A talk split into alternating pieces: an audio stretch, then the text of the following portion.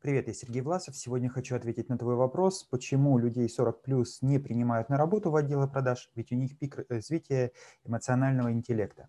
Сразу же хочу сказать, что сама по себе формулировка вопроса спорная. А почему не принимают?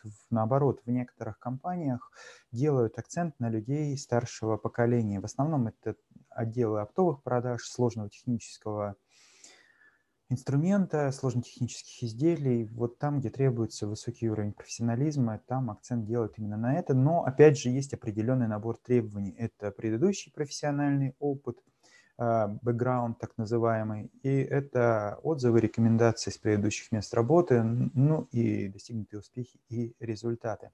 Хотя во многом вопрос правомочный, в большинстве компаний все-таки акцент делают на людей более молодого поколения. С чем это связано? Ну, во-первых, существует э, такая традиция, что продажи – это дело молодых.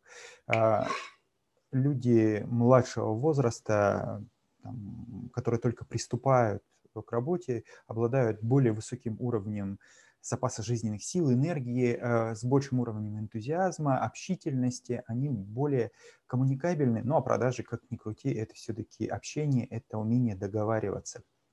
Вот. Ну и еще такая особенность существует поверье, что те, кто добивается высоких результатов, они неизбежно растут по карьерной лестнице, ну и люди старшего возраста, либо они становятся уже руководителями отдела продаж, супервайзерами, директорами, открывают свой бизнес, но, в общем, куда-то двигаются вперед, а не остаются на старом месте.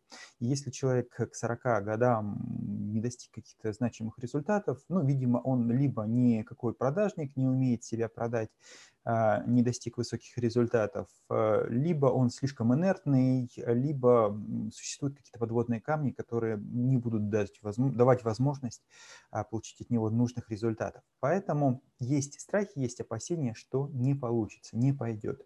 Ну и считается, что э, этот возраст уже возраст такого спокойствие, самоопределившиеся люди здесь уже в меньшей степени способны к каким-то новым решениям, какой-то внутренней активности, каким-то переменам, они меньше интересуются уже карьерным ростом, поэтому мотивация, стимулы э, для них не настолько существенны, как для более молодых. То есть управлять ими сложнее, достигать им результаты труднее, а, и гарантии, что они будут успешными продажниками, нет. Поэтому при прочих равных э, акцент делается все-таки на молодых людей. Как пройти такое собеседование? В первую очередь, когда тебе задают вопрос о том, э, ну, почему вы претендуете на продажи или почему мы должны взять именно вас, важно сказать про то, что а, продажи – это твое призвание, и э, сделать акцент, вот гарантии вот эти, что ты действительно будешь успешным, результативным продажником, привести вот этот положительный бэкграунд, то есть рассказать про собственные достижения, про успехи, показать э, конкретные, дать отзывы, рекомендации, какие были значимые результаты.